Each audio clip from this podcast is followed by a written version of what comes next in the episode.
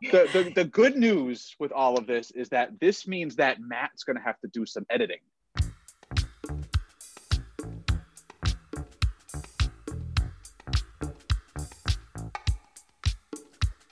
Hello and welcome to Maine Education Matters. Thank you very much for joining us today. Uh, my name is Matt Drouet Card. I am your host for this episode today.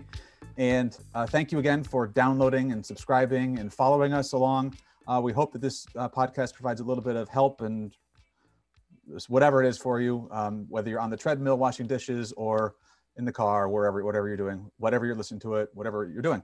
Um, anyway, today is part three of a continuing conversation that I'm having about the new Learning Facilitators program that has been launched by the partnership between the Maine Department of Education and Eastern Maine Community College.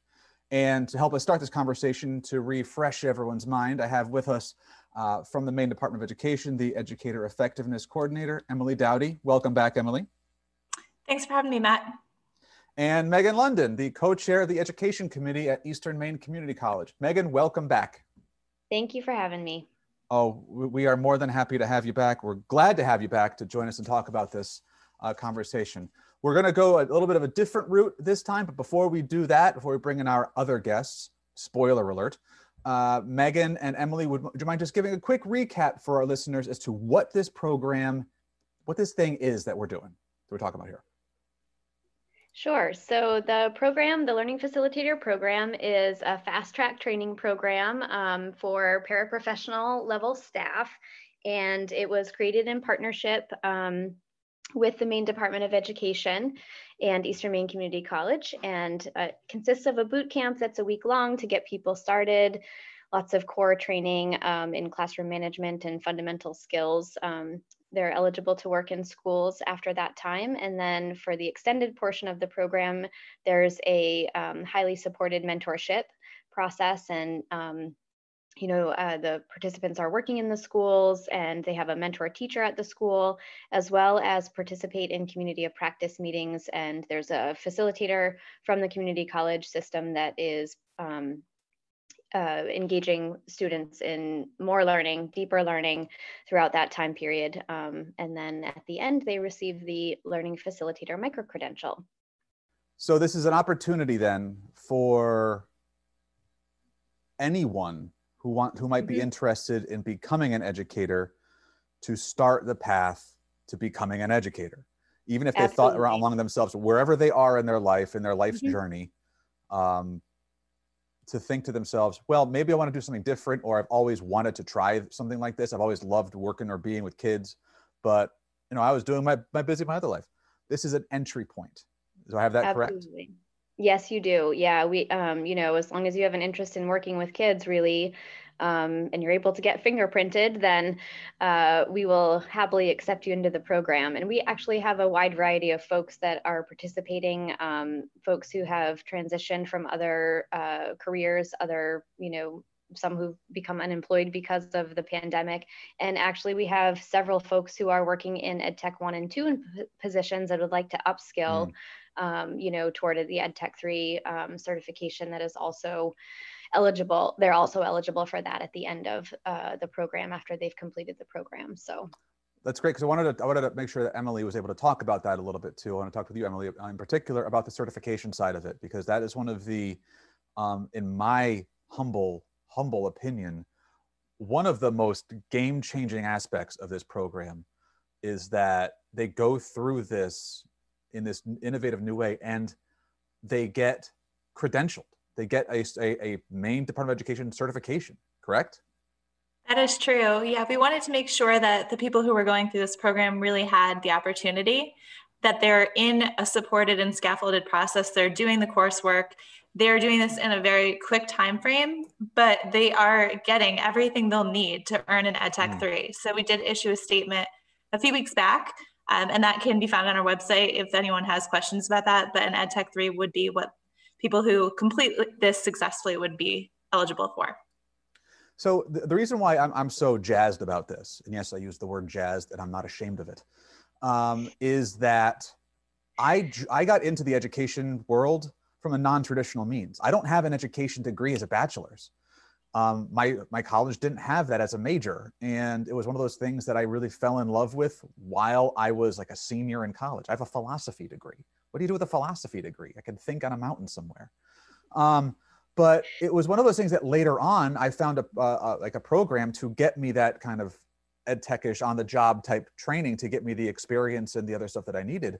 So it's not just for those people, for folks who have been out of in other in other careers for whatnot, but it could be for someone who's just been going through their college education really early on and said, you know mm-hmm. what, I'm I'm not loving this. I'm going to finish my degree, but quite frankly, I might want to then go put my degree to application in the education realm.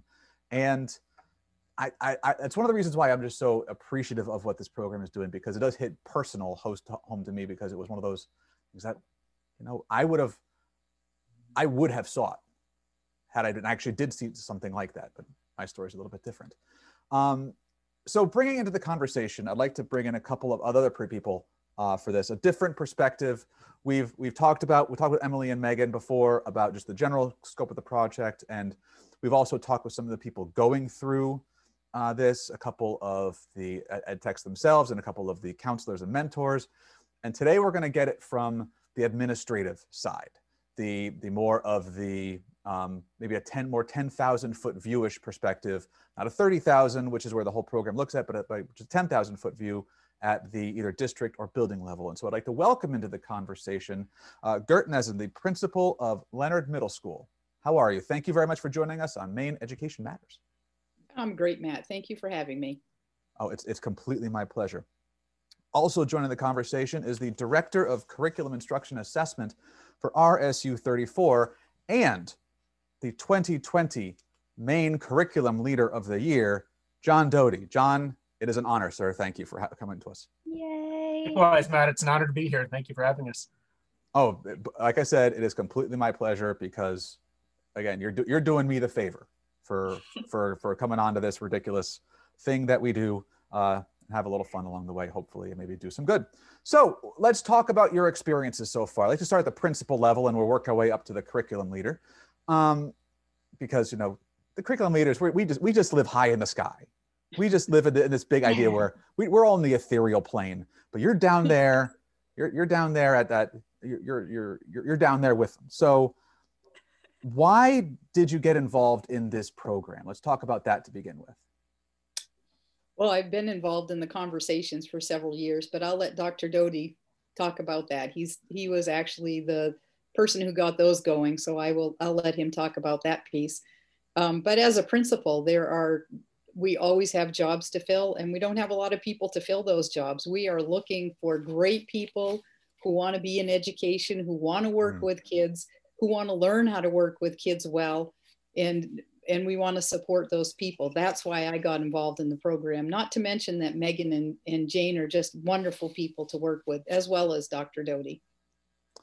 So what, what I'm hearing you say is that education is a people-oriented business or absolutely if, you, if we can thing. get people who are interested in working with kids and who love working with people, um, we can help Wait. them with the rest. So I'm having trouble wrap my head around this. Kids are people too? it's a strange idea, but yes. okay, because you know sometimes we're just taught to think that they're just a product, that you know that they're just a number that, that, that needs moved along, but they're actually people. And if we can have people working with people in a people-centered product, I'm saying people a lot.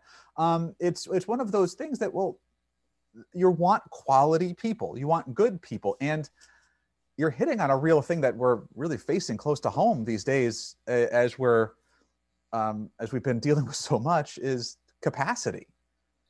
Yes. You know? Yes.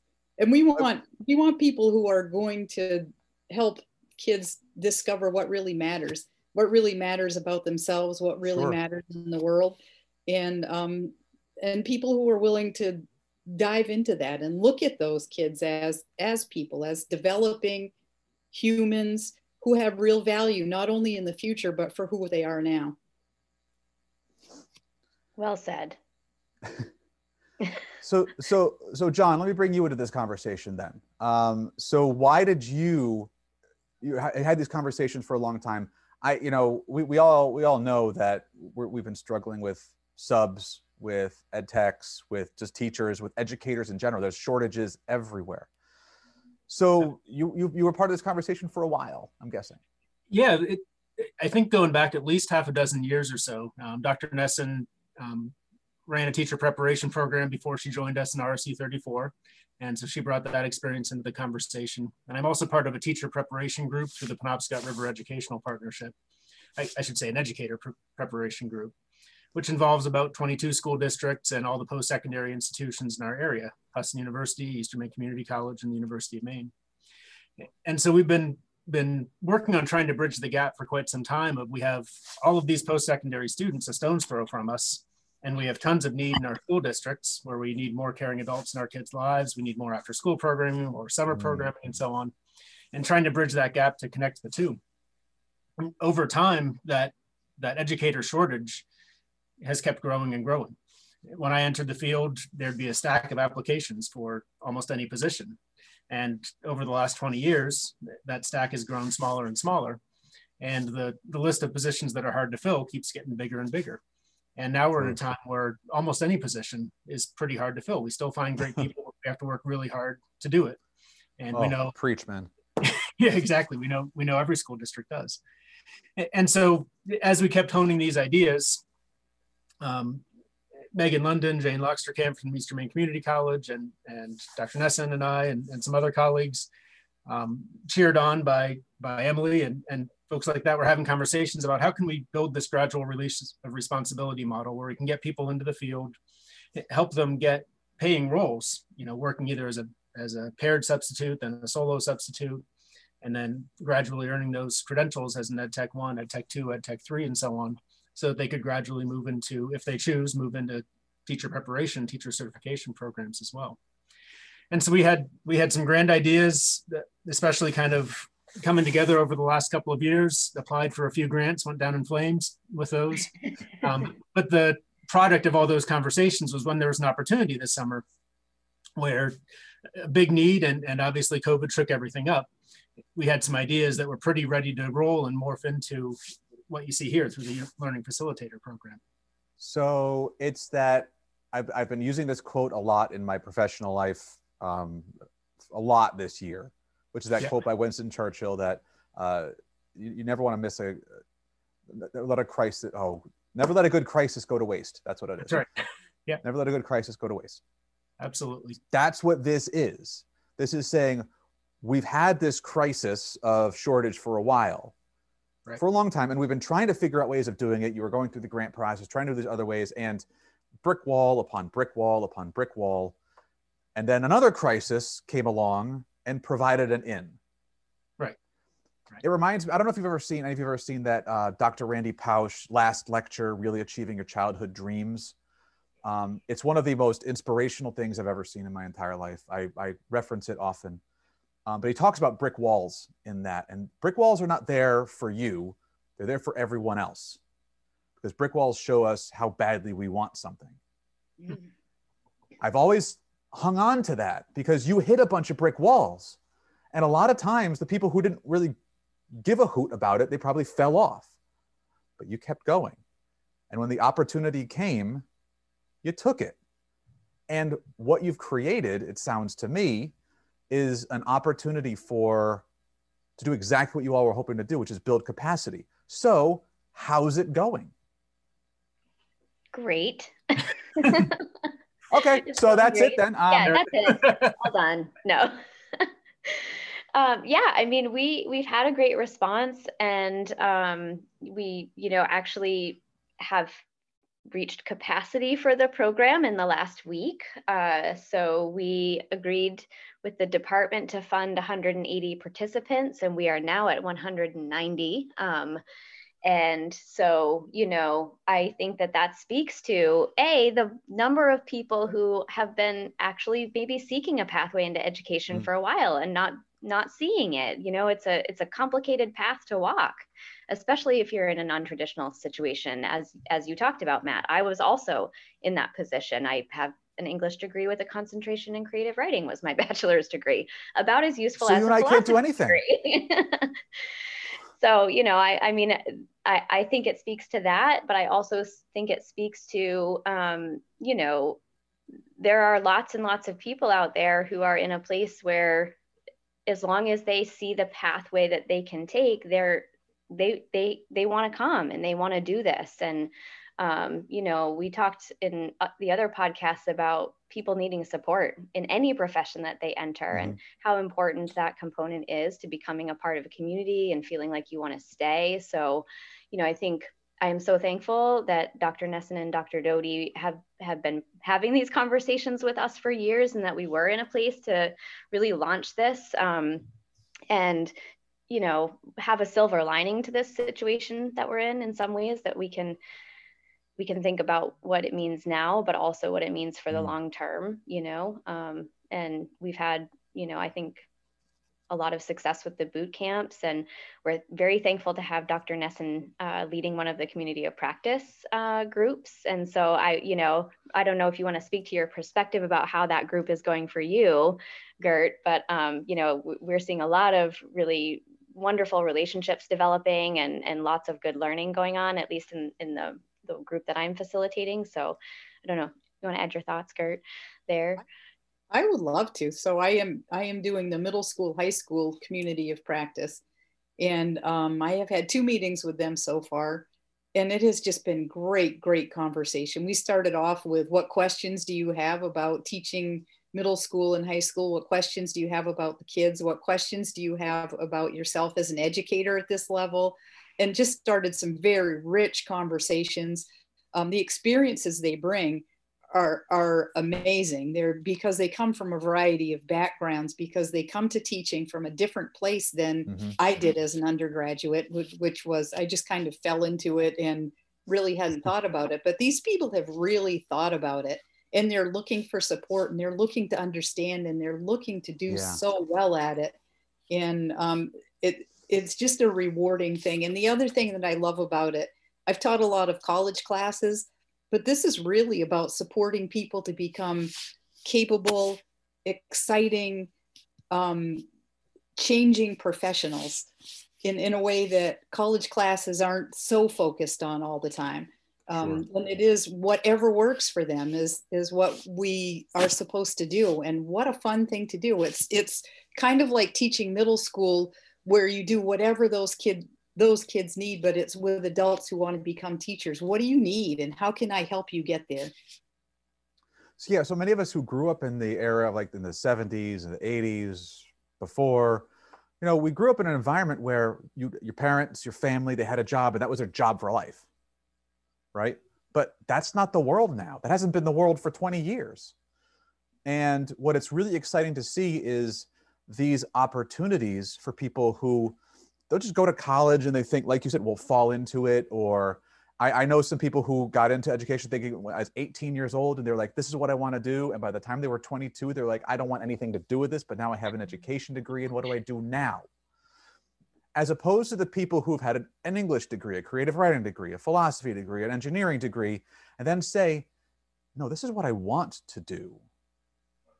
Now you have people who want to do this who are going to be passionate about it. And if we can give them an ease, an easier, streamlined in approach and practical application approach, then what the benefits are going to be you have passionate, well-trained educators who give a hoot about what they're doing. And that's really what we want. And I mean, and, and, and Gert, John, I want you to talk about too about how you're, I mean, I know this is new, I know this is still kind of a, a, a burgeoning, growing thing, but how is it looking at the ground level with the, with your teams, with your with your ed techs, with the mentors, with that program? How is that playing out? Well, Dr. Nesin could tell you a lot more about the the ground level right now, but um, coming back to something you said a moment ago, Matt, the one of the things as we designed, as we ramped up our design over the last couple of years, was really focusing in on on a wide variety of deliberate experiences for mm-hmm. uh, people as they went through this gradual release of responsibility. I'm somebody I, I sort of went through a traditional route into education. I was a, a, wildlife ecology major for a couple of years and then had an epiphany and decided I wanted to come into the field of education. And so my last two years at a four-year school were focused on that, and I graduated with a a K degree. Um, over time, I thought I wanted to be an elementary educator. Happened to be applying at a time when there were a gazillion applications out there. Felt lucky to get my first job at anywhere. You, Happened to be in a middle school, and I absolutely loved it. Absolutely loved it. And later on, went into gifted and talented education, and then shifted into a role uh, where I was also working for um, students that needed different scaffolds and different supports and so on. And now I'm in this curriculum instruction assessment role where I'm, I'm focusing on everybody. Um, but as, as we designed the experiences, we were trying to make sure we, we give, give people experience with gifted and talented ed, give people experience with special education, give mm. people experience with elementary ed, middle school and high school and so on.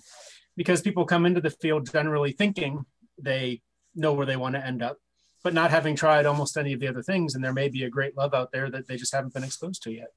And even if they Truth, still end up at that spot that they thought they were going to be, that that wealth of experiences from spending four weeks working intensively with this, four weeks working intensively with this, just helps to build their perspective of what it is we do in education in general, and helps to build their their uh, toolbox as an educator. Thank you. Um, and from the ground, as we have, I have two people in my cohort who are also ed techs at my school. And um, starting to build mm-hmm. that support network with those people, it really is a community of practice that we we have a different connection now even after two classes than we had before those two classes and i hope to carry that forward with all of the people in the community of practice is what what's going on in the jobs where you're at or, or what are you interested in and to help you figure out what's going on in those jobs and, and how you can be better at those jobs and how you can be more of a part of the school. Um, and so those those teachers are are part part of that community and more sure. part of the community than they were when we started. So the the people applying to this, here's a question uh, I've been wondering. The people applying to this who are coming who are coming from doing this, um, it can come across from all over from Maine can participate yep. in this, correct? Yep, statewide. What, what, what, are you seeing in terms of their demographics or their location? Are they coming from more urban the areas like the Lewiston, the Bangors, the Portlands? Are they coming from more of the? I mean, I mean, let's be honest. Maine's a very rural state. Those are our urban areas. Um, you know, we, we don't have a Boston, but or do you are you finding more of like the Augusta area? I mean, up in Skowhegan area up at Presque Isle, down Machias. Where are you seeing people? Is, is there is it just all over a wide swath, it or has there been you like a concentration? All over, yeah, it's all over. I mean, I think there were initial pockets of concentration in di- different places. Um, you know, um, just based on uh, initial partner schools coming on, um, mm-hmm. and so we had a representation a bit in Southern Maine. Um, we had a local area representation and um, we had a few folks from northern Maine um, and a few from central Maine. Now, um, when we sort of look at the t- totality of the 190 um, that we are either have served or are getting ready to serve in the upcoming upcoming boot camps, we actually have quite a wide reach. I mean, we have folks from all the way from Fort Kent um, to Saco, Wells, uh, you know, southern, mm. way southern Maine, um, and, and, also very, very rural schools. Um, and and so, you know, we have been really interested and pleased with the the response that we've had um, across that geographic span of the state. Uh, so, so yeah, it's very cool. Go ahead, Emily. So, Megan, one of the things I'm thinking about is the importance of having that partnership with the school and the community. Mm-hmm. And so, how is that going in terms of getting partner schools involved, especially in those areas where you may have just had a few people apply? Yeah, I mean, we've had a really lovely response from the schools. Um, and uh, I think we had mentioned, you know, in the first podcast that uh, you apply to become a partner school and you get a stipend to support the program, get technology mm-hmm. to support the program and the students in the program. Um, and so there's certainly a benefit to schools, um, you know, signing on in that way. Um, we we've been in touch with all kinds of schools. We've had schools um, or, or, districts calling us to see if we have people in the program that are in their area because they have needs, um, and we've been able to send folks to those schools. Um, we have other schools that have you know, talked about putting together a flyer to send to their parents um, and, and sort of try to recruit more subs just locally from their own population and working in partnership that way. Um, we've you know worked with closely with other school human resource departments to help them to understand how to um, hire the folks that are in the program and how to classify them. And, you know, I, there's just such a wide variety of conversations going on. Um, and, and so we find in some ways that we're supporting the schools where they're at too, um, in terms of understanding the program and whether they have engaged and then sent folks to us or whether we have folks in their area and then we're you know engaging those schools to get to get the folks into those schools. Um, so it, even that has been really an evolving process and an evolving relationship um, with superintendents and principals um, across the state. So um, yeah. So as, so so part of what we can do here is we can also say to things like, well, let's take let's take an action step, which might be, are there areas of the state that we're not seeing a whole lot come from and that we'd like to see more? Because you know, whereas I like to say that only 17 people actually listen to this podcast, I, I have a tendency to, I, I might think there might be a few more than that across the state of Maine. And in fact, I know one avid listener who lives in Rhode Island. So, um, and by the way, hi, Stephanie, thank you for listening. Um, and so I'm wondering, is there a way that we can right now just say, hey, these are the areas that we want to see some more, we need to see more people coming in from? Or is it just like, Nope. Every county, get in there. Obviously, yeah, the answer mean, yes I... to that one too, but. you know, I'll be honest that we had a have had 154 applications in the past week. Um, and so I have processed all of those in the last week, and I am a little bit my wow. my data set is I know we're spread all over. I mean, I can say that because I was shocked as I was processing the applications. Um, and so, okay. but at the moment, can I pinpoint a catchment area that maybe we we could have more representation in? Not necessarily. Um, you know, just because of where I'm at in the term in terms of the data set. Uh, sure. The thing that I do want to say though is that we, um, if we think about this from a perspective of diversity and equity, what we know is that um, not only do we have critical shortages in staff, we also have often critical shortages in representation of um, you know students seeing people who are like them across the board. So there's two things about that. I mm. love that this program is pulling in people of very diverse backgrounds whether they're coming from engineering or you know manufacturing or wherever they have come from in terms of career and, and sort of mindset. I think that's awesome for kids to see all of those different ways of thinking and all of those different ways of thinking still caring about growing good humans you know uh, but then we also can think about it, you know, from a true diversity perspective in the sense of um, ethnicity, multiculturalism. Um, and so, you know, we'd love to have more folks represented, um, you know, especially in the Portland, Westbrook, Lewiston area and across our school districts, though, um, of a new Mainer population. I, I, think that we are serving some of those folks now, and we would love to see an increase in that because I think it's really important for students sure. to have both of those kinds of, of diversity represented for them. Oh, absolutely. I mean, given the fact that uh, that you're, you're now making it very clear and open that there's a there, it's not going to be required like a two or a four year degree to get mm-hmm. started on this process. This is there's a there's a micro credentialing system that is actually being uh, not only certified but legitimized by the DOE. Um, I think that was that's going to open a lot of opportunities for folks who may uh, historically have looked at the credentialing or certifying process through Maine DOE and said, "Oh hell no, that's just yeah. that's just too much. I don't I don't need to I don't want to jump through all those hoops. I mean, I know going through recertification is a pain. Just and I've been already just recert recertification, let alone initial certification.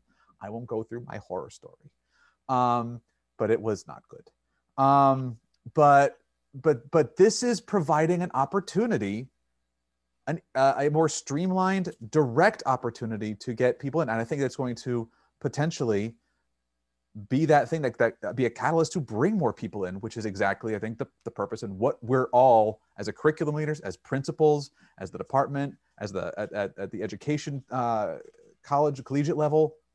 Like we need more people. I think that's one of the things also where there are positions open right now all across the state of Maine you know, yes. people who who are moving along in this program could start working as substitutes right now. you know could start working as ed techs when they reach that credential right away. There are positions, you know, open all across the state and great opportunities to come. Yeah. And once somebody becomes an educator, you know, with a school district, oftentimes that school district provides support for their ongoing learning.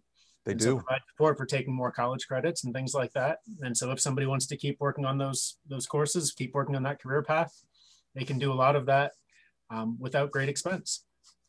And I know a lot of rural school districts do something like if, if they have a lot of ed techs, they will start build. They'll they'll take substitutes, then they'll hire them as ed techs, and then they'll they'll they'll go with ed techs for a few years. Then they hire them as full on teachers, and you build your career and you build an environment, you build a community where you are, where you want to be, and that's how it happened. That's that that's it's that homegrown educator, which is just is it's it's always been, but this but this seems like it's making it more um, applicable, practical, and well doable than it was before. Yeah, and this that's the this, that has been the vision of this program since we started talking about it, right? And I, and so again, it just goes back to the the Winston Churchill quote, where this period of time, this moment, has just allowed us a vehicle for realizing that vision and getting you know a program going that we can have data to say does this work or or does this not work um, you know we've got an awesome assessment plan that we're building with the department so that measuring all kinds of things about Mm. the effectiveness of the program and and where do people come in from where do people go from here um, another interesting data point that i've been immersed in is uh, we have had 85 inquiries to emcc from participants in the program looking to get back into programming at the college level. Going off of John, what John said, I think our original vision always for this program since its inception, um, and you know, John and Gert and Jane really were talking about it before I, I even joined the conversations. Um, but the original vision really was to have folks be in their communities, learn in their communities, learn on the job, um, and you know, move to a place where they they would be able to complete the pathway wherever they came in start working as ed techs and you know move through and become teachers if that was their desire and and i you know this moment has just given us a way um, a, a, a point in time to be able to actually have this come to to fruition and really see its impact and assess where are people coming in where are people exiting um, how are they attaching to college? If they weren't previously in college before they came into the program you know we're developing a really strong assessment plan with in partnership with the department looking at all kinds of different data points about the program and its effectiveness. And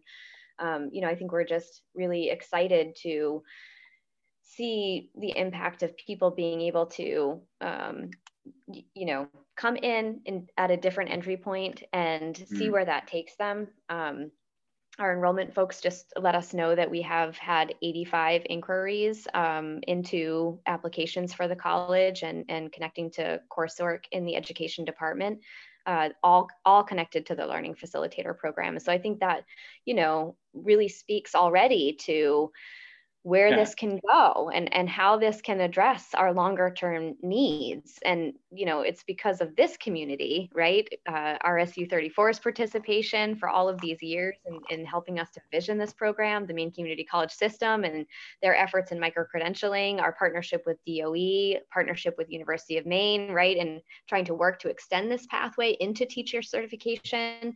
Um, all of those things are we're so lucky to live in a state that's small enough to be able to really make these connections with each other and have them mm. be meaningful.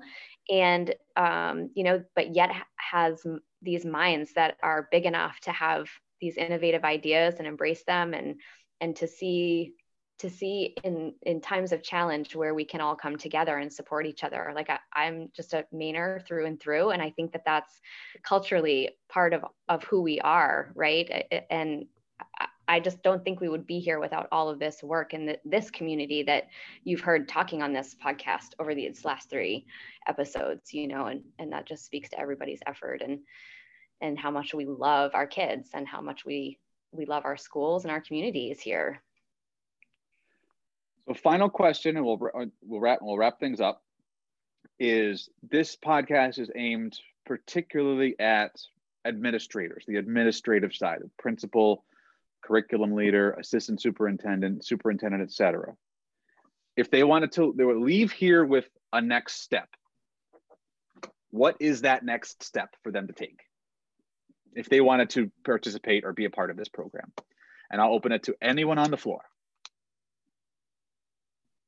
Well, I mean, I certainly think that we would love to converse uh, with those folks. I mean, if they're interested and they haven't been able to get people in because you know we've reached capacity and we're you know we're looking forward to think about how do we keep this program going with funding for learners? How do we, you know, what does that look like? We certainly would love to talk with any administrator who is interested in having those conversations and helping us to think about that. Right? I mean, we we what can this look like for everybody long term and how can we all support each other to keep it going um, and mm-hmm. and fill the needs that are there and support the people that are there. Um, i guess that's what i would say. Is it is it possible to become for a district to let's say become a partner school first and yes. then work to get people in? Or do you have to get the people in first and then become the partner school no, it can work either way. Um, what we, you know, the the thing that we really ask, whether you start as a partner school and then and send folks to us, or we have folks, you know, that we would like to place with you and you become a partner school. What really matters about being a partner school is is that you're willing to work with us to figure out who is the who are the mentors at your school. Um, how do you get a, a person into a position, um, you know, that is is more of an ed tech level position so that they are feeling you know if they people some people are choosing to stay in the sub role right? But if you have open positions that are at the ed tech level working with us to understand that even if they don't have that ed tech certification right now we're all here helping them to do that work and to grow in that way. And that that they can be in those those positions that are you know giving them support at, at a wage level that is meaningful in their lives and, and growing their economic mobility, you know, um, as they move through the program and get to the point where they can become an ed tech three. So it's really about those developing those relationships with the schools and and and making sure that we're able to have the mentorship, um, you know, be really supportive and successful there with all of us helping to facilitate that together. John and Garrett, I want to give you the last words. I, I think I'd add into that just thinking of it as an investment in the the future of mm-hmm. your school district and your community's children. You know, it's it, I know we all know how how tough it is to keep up with a day to day in a normal year, especially in a in a pandemic. But continually investing time and energy, like Gert's investing a ton of time and energy this year in her role in this in this program. You know, that's a great investment for RSU 34 because that's going to help bring in the people that we need next year and the year after that and five years down the road and 10 years down the road. And so I'd really encourage other school districts that that haven't taken those steps yet to think about that kind of investment because it will pay off in the long run for your community's children. And I just want to, you know, this is Thanksgiving week and I'm so thankful for the the hard work and time and energy of, of everybody here. That the state has been so flexible, you know, in the pandemic in general, but it, you know, especially in regards to this program and Megan and Jane and Cynthia Gagan at, at Eastern Maine Community College working hard to, to make this work and Gert's hard work. And I appreciate your putting us on the podcast here, Matt, to share the news. And um, oh. I would just to say this is it has been a gift. This whole program is a gift to us from DOE, from EMCC, um, and it it is a gift not only of helping us fill those positions, but in helping us build capacity in helping us build a community that we really want to go as a school. So it's not just filling positions, it's really um, building better places where kids can learn and be. Well, I think that's a fantastic place to end it. Uh, we can't, I can't really stop it. That's like one of those, the two of you right there, it's like mic drop moments and just walk away. Um, so if they wanted to, people wanted to get in contact with this, of course, you just Google the Learning Facilitators Program through Maine. It's on the Maine DOE website. Um, we'll put links to it in the show notes, et cetera, or link to it via the Twitter page and whatnot. Um, is there anything else that any of you wanted to say about the Learning Facilitator Program before we wrap up this conversation this evening? I think we're good. We just thank you for having us once again again, the, the pleasure is mine. I want to take a, especially uh, thank well thank, thank Emily Dowdy and Megan London for the, their third time on the show. Thank you very much for for joining us and for talking us through this program and helping uh, to celebrate and share it out to the rest of uh, Maine and beyond. Um, and in particular, uh, Dr. Nesin and Dr. Doty, thank you so very much for not only being a part of this and sharing your experiences, but also for doing this work, for starting this work, and for making this um, being the model that we can then that other folks can look at and use to then mimic, copy, replicate, and then expand upon. So thank you very much. Dave. Thank you, Matt. And and with that, uh, if you want to follow us on Twitter at Maine Ed Matters, that'd be great, uh, or on Facebook at Maine Education Matters, and we will be back soon-ish. Thank you very much for listening. Uh, take care and bye.